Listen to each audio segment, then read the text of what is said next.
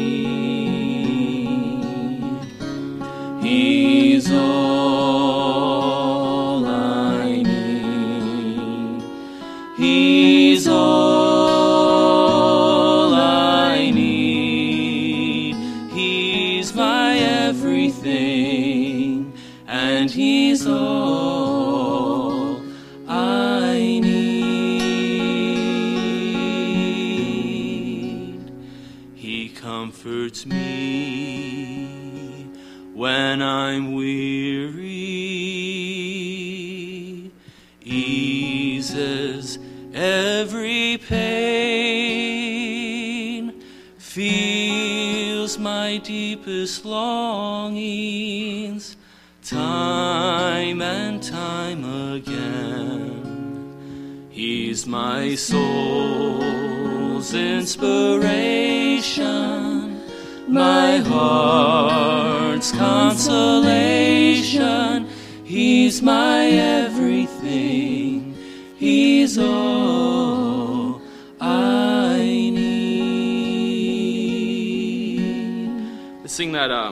chorus, He's All I Need. He's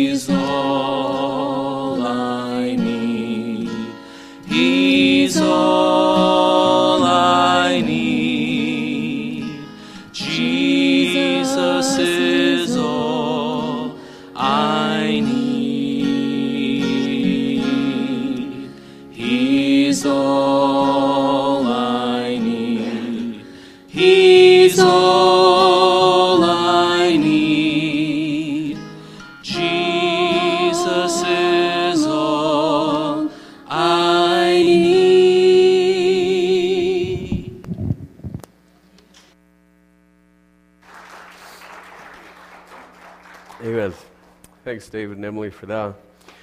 First pastor that I ever worked for when we were first married was in uh, Garland, Texas, and his favorite song in the hymn book was called Christ is All I Need. And it's to that tune right there. And I was the song director, and man, it seemed like we were supposed to sing that thing every week. Christ is all I need. We just, we, we did that one all the time. I love that song. Ecclesiastes chapter 2. Everybody need, anybody need notes out there? Everybody need notes? slip your hand up. These guys will fix you up. Anybody need notes? All right, Ecclesiastes 2. And we're going to start at verse number 12 tonight, hopefully make it all the way to the end of the chapter. And the topic tonight, uh, you'll find this as, as we walk through it, is the man after me. Solomon was worried about, well, who's coming after me? Who's going to take over all the things that I've done? Ecclesiastes 2, verse number 12. And I turned myself to behold wisdom and madness and folly. It's quite a mixture there. Wisdom, one category, madness, another category, and folly. And uh, wisdom is people who do right because they know what's right to do. Folly is people who, who do wrong even though they know it's wrong to do. And madness is people who can't tell the difference. Now, they, they don't know what's right or what's wrong. So we keep going. For what can the man do that cometh after the king?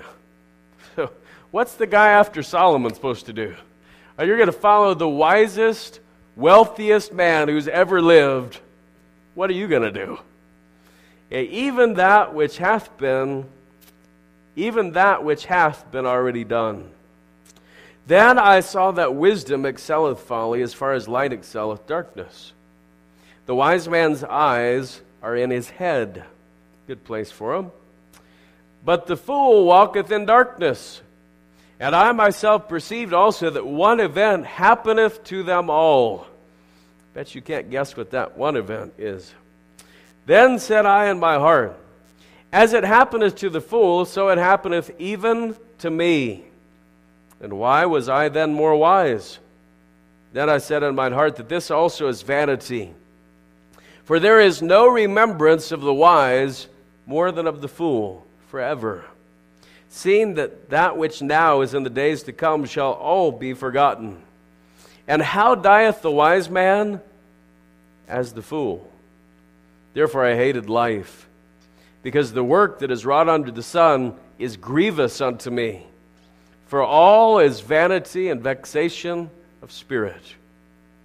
Yea, I hated all my labor which I had taken under the sun, because I should leave it unto the man that shall be after me. And who knoweth whether he shall be a wise man or a fool?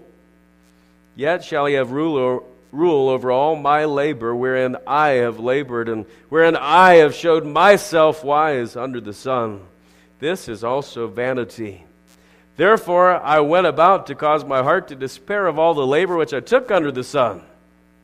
For there is a man whose labor is in wisdom and in knowledge and in equity, yet to a man that hath not labored therein shall he leave it for his portion. This also is vanity and a great evil.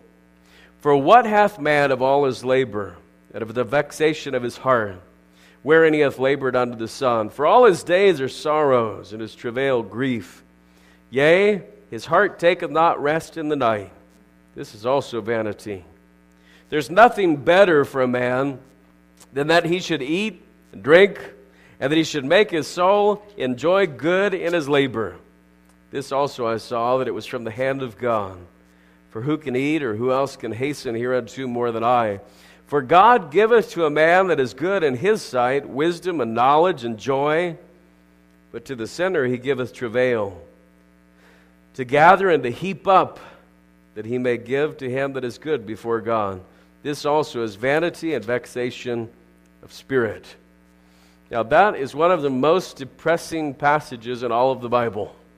I just read it, like, whoa, I'm burdened by reading this passage. But we're going to try to find the good news in it tonight as we get to the end of it. Let's work our way through. First, let's pray. God, would you work in our lives tonight?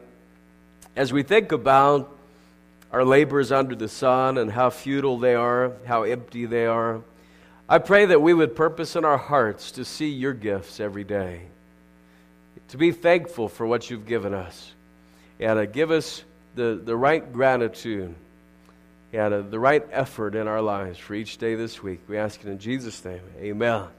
I want you to think, for starters, of the most boring job on the planet. Hopefully, it's not yours. Think of the most boring job on the planet. I was trying to think of it because there's a lot of boring jobs, right? You, you ever see the, uh, the Discovery Channel show about the, the dirtiest jobs, or what's it called? Dirty jobs, where they go and find people who do these crazy things, and you think, man, oh, it's crazy. I'd never want to do that. But worse than a dirty job would be a boring job. Don't you think? And I remember the first time I, I went to India with my son Cody, and, and Justice took us out to his plantation. Uh, the next group didn't get to do that just because of the vehicle situation, but, uh, but it's about a good two, two and a half hour drive on rutted mountain roads um, just to get there. And when you get there, there's, there's no electricity.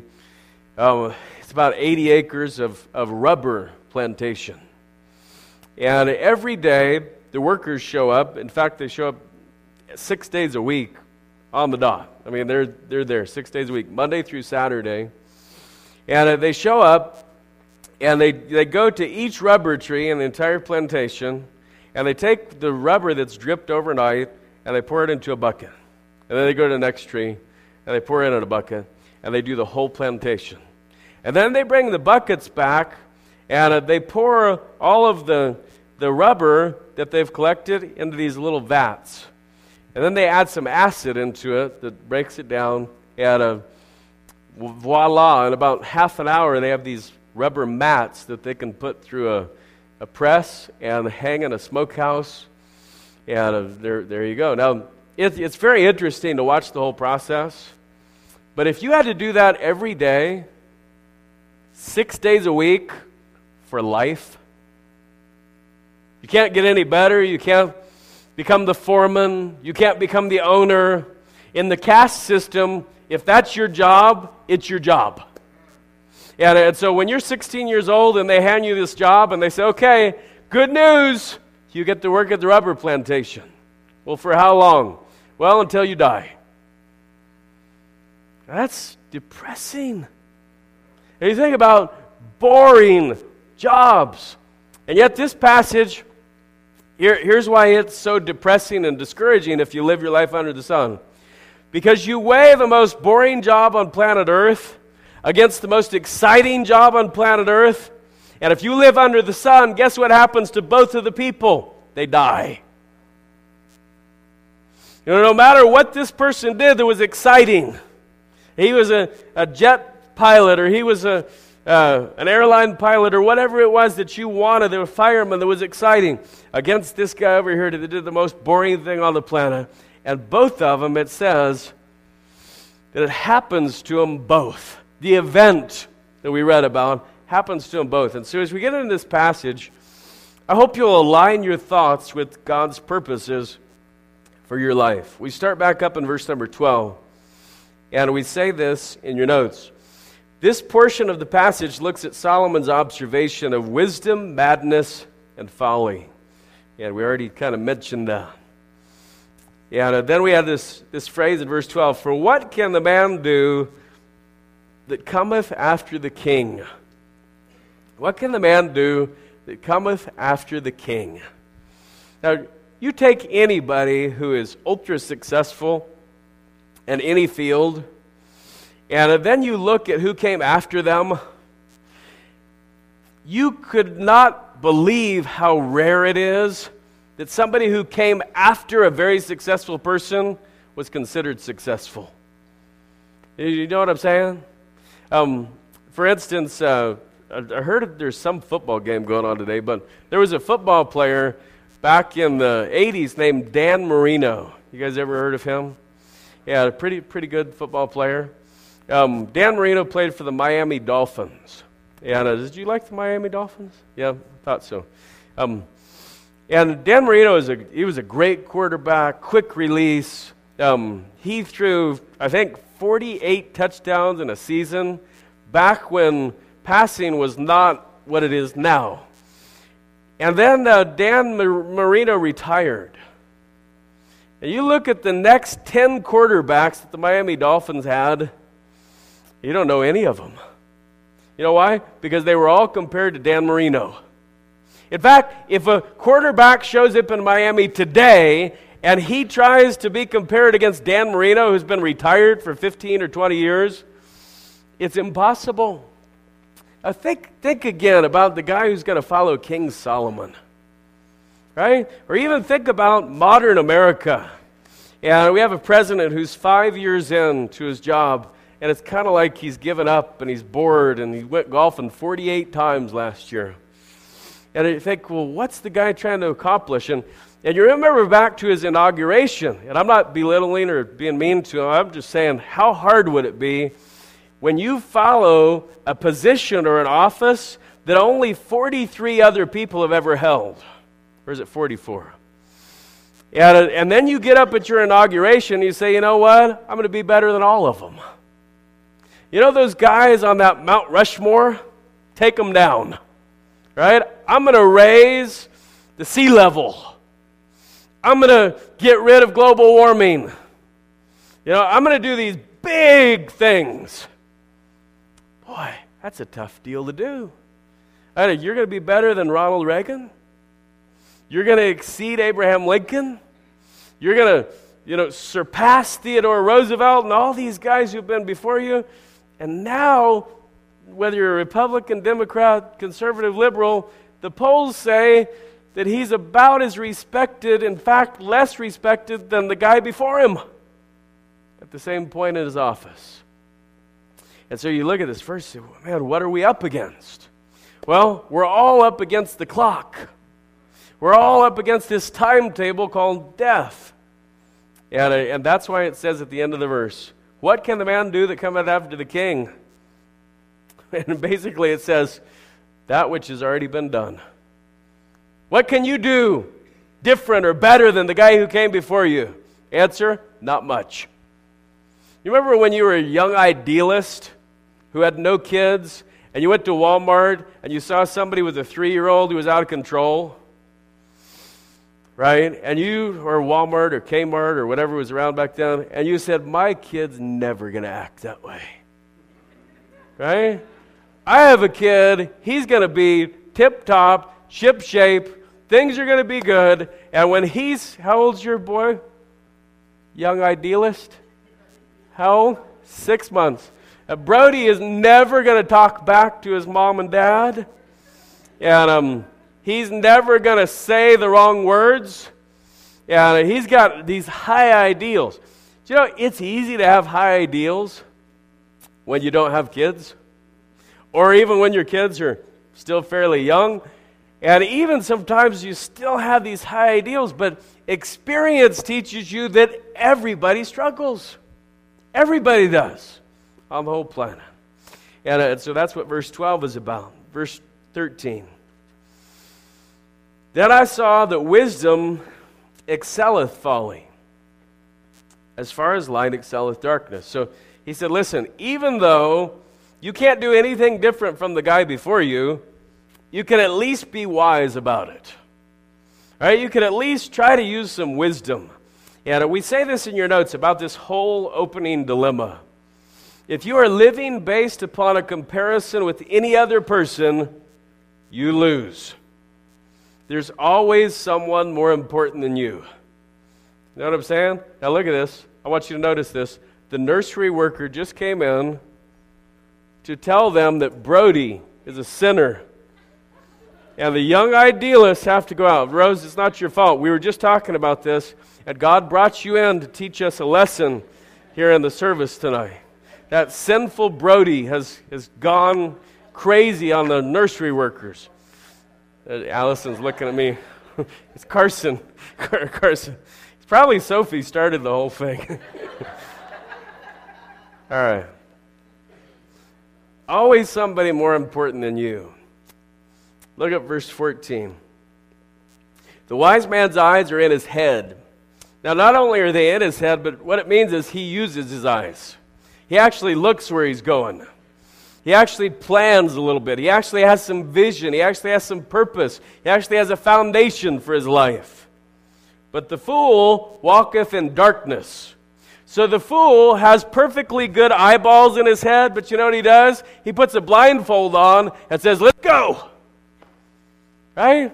Just not very brilliant to do. Kind of like you go out to, to a good car, you buy a new car, and you take a 16 year old kid, blindfold him, and put him in, and say, Go to town. Right? And uh, some 16 year olds would actually get in and try to do it. They would. And, and people who have a different perspective on life are the ones that it says are fools. And I think we've all been fools from time to time. But you get to this talk of wise and fool and wisdom and folly and, and madness. And uh, here's what you get to the wise man's eyes are in his head, but the fool walketh in darkness. In your notes, we say it this way Worldly wisdom beats worldly folly any day of the week. Even though it can't bring lasting happiness, it outweighs foolishness. So, the wisdom of this world, even though it can't bring eternal life, it can't bring lasting happiness, it's definitely better than folly. And there are atheists who have some common sense, right? Now, anything that they hold as truth that actually makes sense and is true, it came from God, right? In fact, the institutions that society has been founded on all came from God. They all did. And anybody who holds to certain things and has some earthly wisdom, it came from God. But it's better than being a fool. Then we get to end, this end of verse 14. If, if there's a phrase that you get from the book of Ecclesiastes, this is the phrase I hope you'll get. I myself perceived also that here, here's, here's the phrase one event happeneth to them all. It doesn't matter who you are. It doesn't matter if you were first, second, third, or last in line. It doesn't matter how much you owned. It doesn't matter how tall you were. One event happens to everybody. Right? It happens to everybody. Yeah, you could, we could follow the scriptures. I was thinking about it this week. We could, have you ever hit in your Bible reading, you ever hit a wall? It means you hit First Chronicles 1 through 9 the genealogies. Oh, my word, I hit that this week. Ooh, a gasp for air. Here they come again.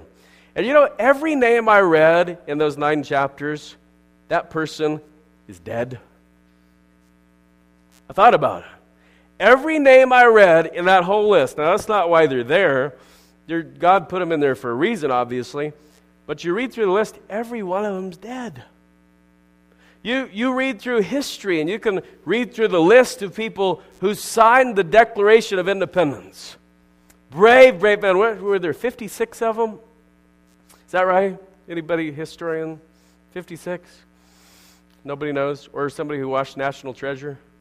56 of them. You know, the interesting thing about them, they're all dead. In fact, if you go back to a 1920 yearbook, for Napa High School, they're all dead. Good people. Some of them lived right here in this community for a very long time. All dead. I find it interesting. I was watching a uh, some on the one of the older movie channels, um, channel 256, um, that has all the old movies, and I can't even remember what old movie it was. I'm trying to think of it popping into my head right now. Oh, it was uh, Mr. Smith Goes to Washington. It was made in 1939. Jimmy Stewart was in the movie. And uh, I pressed the information button to see the actors for the movie. And you know, every actor that was in that movie that was listed in the credits, dead. Most of them were born in the 1870s, 1880s. Jimmy Stewart was born in 1909. They're all dead. You say, Pastor, we get it. Actually, we don't get it. We forget how futile and how temporary our life is. And if you could get one phrase emblazoned in your head every day, here it is. It's this phrase One event happeneth to them all. Without Jesus Christ, life is worthless. Without eternal life, there's no reason to live. And so, so there's some wisdom that's starting to seep out of his search for wisdom.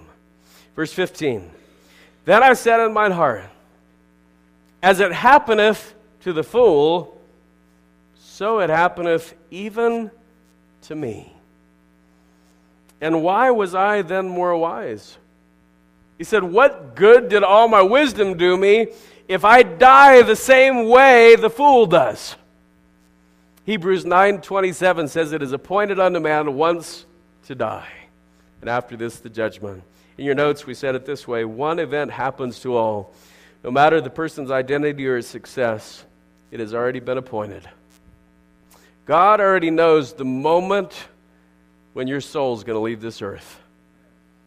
God already knows. And He's not surprised at all by it. He knows. And yet, sometimes it shocks us. One of our dear, sweet ladies, uh, Letitia Heckles-Miller, be praying for her. She, she found out this week her dad has pancreatic cancer, and it's severe. Um, he's only expected to live for about three months. And uh, she's, she's with him this weekend, and all of his kids came in. Just a devastating thing to hear. And uh, Bob, um, we, we speak about this stuff quite often, and uh, he, he's always got a heart for people who are in this situation because it, what we just talked about, you know, how one event happens to them all. We know it, we intrinsically know it. But when it comes down to being one of us, or somebody we know, or somebody in our family, it is a shock. It's a big deal, right? And we've all faced it. But the Bible, the words of it here in Ecclesiastes, just ring out to us at this time. And, and so he keeps going on this same, same thought. He said in verse 15, Then I said on my heart, This is vanity, it's emptiness. For me to know so much and die the same way as a fool, it's emptiness. For there's no remembrance of the wise more than of the fool. Look at the question he asks at the end of verse 16. And how dieth the wise man? As the fool. And that's so plain. How does a wise man die? Just like the fool.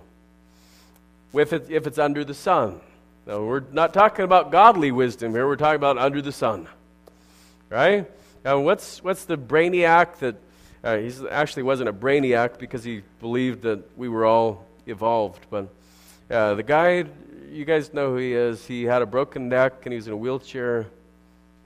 Hawkins? Stephen Hawking? He died. Did he? Stephen Hawking? A couple months ago? It could be wrong. Google it. Somebody Google it for me. Um, I'm pretty sure he died. St- Stephen Hawking, you can Google him later. I create discussions in here. I'm sorry. Didn't mean to. Um, along with Richard, Richard Haw- Dawkins, Hawkins, Dawkins, Dawkins. Is that it? He was uh, considered to be the foremost physicist of evolution. And it, yet it didn't get him any farther than a guy down in the gutter because he lived under the sun. And if that's all we live for, how do we die? Just like a fool. Now, when Solomon discovered this, I underlined this in my Bible in verse 17. Here's what he said Therefore I hated life. I hated life. Now, that's just a remarkable thing for anybody to say, isn't it? And yet, from time to time, we've kind of probably all said it. I hated life. Uh, whether it was a day or a week or a month or even for years, we could sometimes say, I hated life. It just was a struggle for me to even live. And here's why he hated life because the work that is wrought under the sun is grievous unto me. There was such an emptiness to it that he hated it. Here's the question we asked in your notes What's the use of having worldly wisdom if it takes you to the same ending as the fool? What's the use? You could get uh, an MD and a PhD and an HOND and a whatever DD.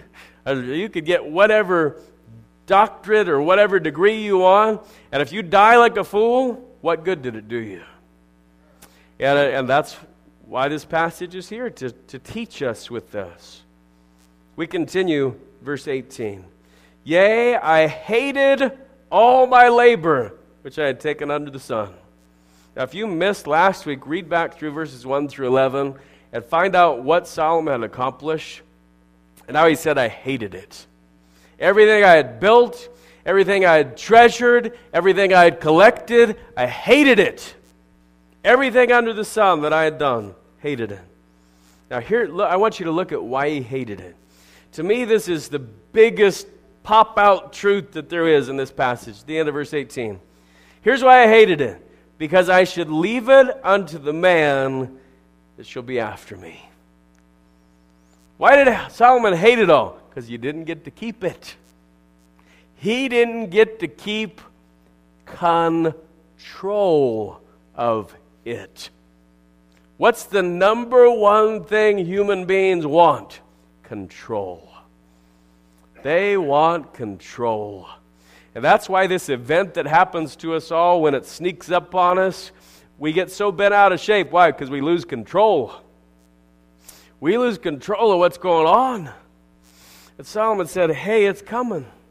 And, and I'm so upset because when I go, I don't know who I'm leaving it to.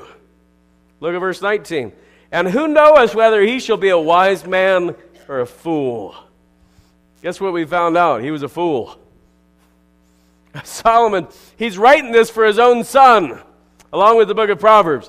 And he writes this, this saying or this quote or this question right here in this passage, and his son Rehoboam comes along and proves he's a fool. He takes his dad's peaceful, wonderful kingdom that has been built, that the Queen of Sheba came and marveled at, and within just a few short months, he burns it to the ground. 83% of the kingdom within two months will be wiped out, gone, stolen by Jeroboam the son of Nebat. And Rehoboam will be left with a sliver of the kingdom. And his response to that will be to go and attack the north. He's going to go attack the larger army. And I tell you what, Solomon left everything to an idiot. Scripture proves it. You can read it on your own. Here's the thing so has every person who's ever lived on planet Earth. We've left, or we will leave behind, ideas, wealth, collections, treasures to people who have no respect for them people who don't treasure them the way we do, people who don't care for things the way we wanted them cared for. Some of you already lost your parents and your grandparents, and you've seen how maybe your siblings have come in and mom's special collection or grandma's special garden or the special herb thing that she did hasn't maybe been treasured by everybody in the family. You know what that is? It's just Ecclesiastes 2. And it's sad. It's a sad thing. But that's all it is. It's Ecclesiastes 2 happening before our eyes. Now, I want you to notice the end of verse 19 and notice the, the pronouns again that Solomon uses. He said, Yet shall he have rule over all my labor, wherein I have labored, and wherein I have showed myself wise under the sun. Now, Solomon's already told us that none of the stuff we have is really ours. Uh, he's already given us this statement in chapter 1 vanity of vanities, all is vanity. And yet, he slips back into the mold of thinking that it was his. What's he going to do with all my stuff? My palace, my buildings, my temple, my labors. And uh, I may have already said this in your notes, but if I didn't, here's the next one. Life under the sun, along with all of its labors, is the source of constant frustration. Here's why. Next one. Whatever you do on this earth will be left to the person after you. Who knows whether he'll use it appropriately or not? Now, sometimes we get a good inclination Um, while we're still alive, we let people use things or do things, and we find out they don't respect it or treasure it the way that we do. But he, he didn't know how it was going to happen. He, he lost all of his hope. Look at verse 20. Therefore, I went about to cause my heart to despair of all the labor which I took under the sun. Solomon, who loved labor, lost all hope in labor. He said, There's no hope in it. No matter how hard I try, there's no hope in labor. Verse 21 For there is a man whose labor is in wisdom and in knowledge and in equity. Yet to a man that hath not labored therein shall he leave it for his portion. So he says, I'm going to leave my vineyard that I worked on for five years to a guy who never planted one seed. I'm going to leave my garden and my fountain that I made with my bare hands to a person who won't keep the scum off of my fountain. He's talking practical stuff here. I'm going to leave my set of china dishes to someone who's going to put them in a dishwasher. Right? Is that sometimes how you feel? Like, don't people, they have no, no respect, right? You start to get grumbly about this. That's how Solomon felt. Look at the end of the verse. I want you to notice a phrase he uses. This also is vanity. Now look at this next part. And a great evil. It's a great evil. Here's what he's saying it's not fair. That's what makes it evil. It's not fair. You know what we hear a lot in our modern society? Things that aren't fair are evil. They're evil, right? They're the great Satan. Now, there's different perspectives on this. Solomon says it's not fair to be rich. That's what he's saying. It's not fair to be rich because everything you worked your whole life for, you give to somebody who won't respect it, who won't treasure it, who won't maintain it. You know what we hear in modern times? It's not fair to be poor. Income equality needs to happen. It's not fair that I should only make 30,000 a year when that guy makes 3 billion a year. It's not fair. Now, we don't realize that that guy pays quite a bit more in taxes than we do. Right? You know, the top 1% of earners in the United States pay over 40% of the income tax. And yet, fair. We are fair. That's what this is all about. It's evil. It's a great evil. Solomon brought it up. For what hath a man of all his labor and of the vexation of his heart? Granted, he labored under the sun. It's kind of like Solomon saying, you don't get a whole lot out of your worries. you ever thought about it that way? The things that you worry about the most and you stress about and you're burdened about and you overwrought, what do you get out of them? Absolutely nothing. They don't get anything out of them. They're empty. They're vain. It's a great evil. Now, I, I, said this was later put into song lyrics. This is for some of you who would know this. You load 16 tons, and what do you get? Another day older and deeper in debt. St. Peter, don't you call me, cause I won't go. I owe my soul to the company store. See, some of you knew this. Now, you people have no idea what happened. You could YouTube it later. Tennessee Ernie Ford, right? Um, that's the story of most people's lives, right? And you work, and you work, and you work, and you worry, and you stress, and you fret, and what do you get out of it? Nothing. Another day older and deeper into. Hey, that's, that's all you get. Now, this is life under the sun. We got to remember this constantly. With Jesus in play, everything's different. That's what the end of the chapter is about. Verse 24. Actually, I want to go back to verse 23. We didn't cover that one. There's a phrase in here, whoa, it's huge. For all his days are sorrows, and his travail grief. Yea, now look at this next part. His heart taketh not rest in the night. So even when the body rests for the night, the heart cannot. You ever had this happen? You get heartburn in the middle of the night, you worry in the middle of the night, you think in the middle of the night. My wife says it so succinctly to me. She says to me sometimes, My brain won't turn off. Right? Is that him? Brain won't turn off. And that happens. We think about things and we're stressing and we're fretting. Why? Because it won't turn off. And Solomon, he said, I tried to do this, but my heart won't take rest at night. There's nothing better for a man than that he should eat and drink and that he should make his soul enjoy good in his labor.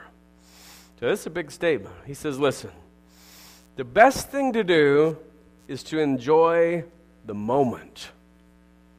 Now, if, if life, if this is all there is under the sun, he's right.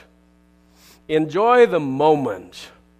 The moment that you eat that banana bread, that's a good moment.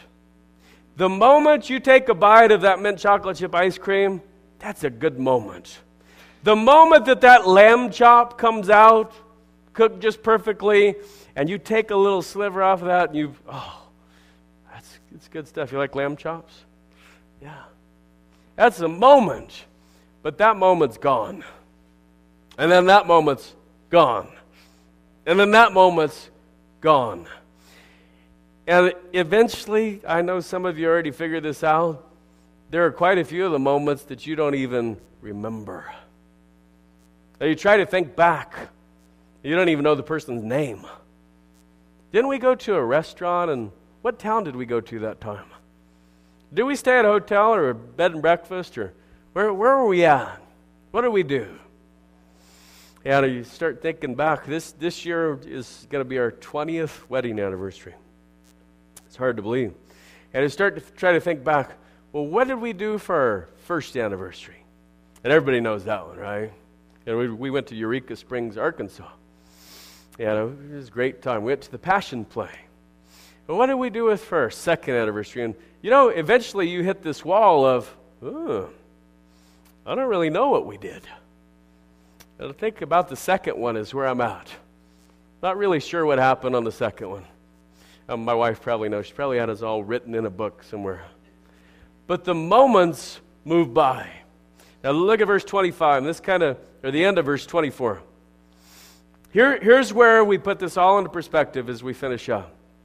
This also I saw, and I underline the rest of this verse, that it was from the hand of God. It was from the hand of God. Here's how you get the right perspective you ask this question Who eats and drinks without God? That would be nobody. Who does anything without God? That'd be nobody. And this gives us perspective in life.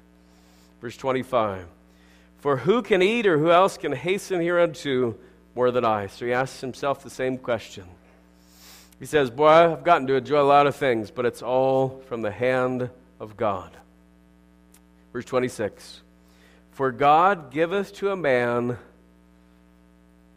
oh, please don't miss this phrase, that is good in his sight. For God giveth to a man that is good in his sight. Not a man that's good in his own sight, a man that's good in his sight. Now, if you know the scriptures, here's what you already know. How many people are good in God's sight on their own? That would be none. That'd be none. The just shall live by faith. The only way to be justified, to be okay in the eyes of God, is through Jesus Christ. Now, Solomon obviously lived way before that, almost a thousand years uh, before the crucifixion. And yet, he gives us this phrase. And we see the phrase, the just shall live by faith, faith again in Habakkuk. That's where Martin Luther saw it, Habakkuk 2:4. It's mentioned again in Romans 1:17. And we begin to understand that the only way to be good in God's sight is by justification. It's by a substitute. We can't do it on our own. For God giveth to a man that is good in his sight wisdom and knowledge, and here's the big one joy. Solomon had wisdom, he had knowledge, he had wealth, he had wit, he had everything you could possibly want, but he didn't have any joy. He was so frustrated and he was so uh, upset that somebody coming after him was going to get all his stuff. And yet, there's this big truth that says listen, those who have a relationship with God, those who are justified by faith, can have wisdom and knowledge and joy. Here's the opposite of someone justified by God, but to the sinner. Now, we're all sinners. Some of us are just sinners saved by grace. But to the sinner he giveth travail. That's under the sun. To gather and to heap up, that he may give to him that is good before God. This also is vanity and vexation of spirit. Last one in your notes. We should all enjoy God's blessings with daily satisfaction. And I hope you'll do that this week. Remember that it all comes from God and that justification through Jesus Christ is the only way to true peace and joy. We have peace with God through our Lord Jesus Christ, it says in Romans 5. Hope you'll take that with you tonight. We're going to stand and be dismissed in a closing word of prayer. And don't forget about your service groups. I'm glad you came tonight. Great to see you, Al. And I hope you'll have a wonderful week. If you need anything with Love Works, uh, any questions, ask Brother Andrew and outreach team meet for just a second up here. Uh, the little outreach cards are out on the table. If you need your outreach t-shirt or your LoveWorks t-shirts, still pick that up. And if you haven't been able to donate for your t-shirt yet, please try to do that within the next week or so, if God will allow you to do that. Uh, I'd like to ask my friend Bob McKenzie if he would uh, to say a prayer for us as to the end of the service tonight. And then our folks are going to meet with Bob. Bob, come right on up here with me. Yeah. And um, folks are going to meet with him from the prayer and care chain. And Bob is a, he's a saint. He has a heart for God. Love this guy. Would you pray for us, Bob?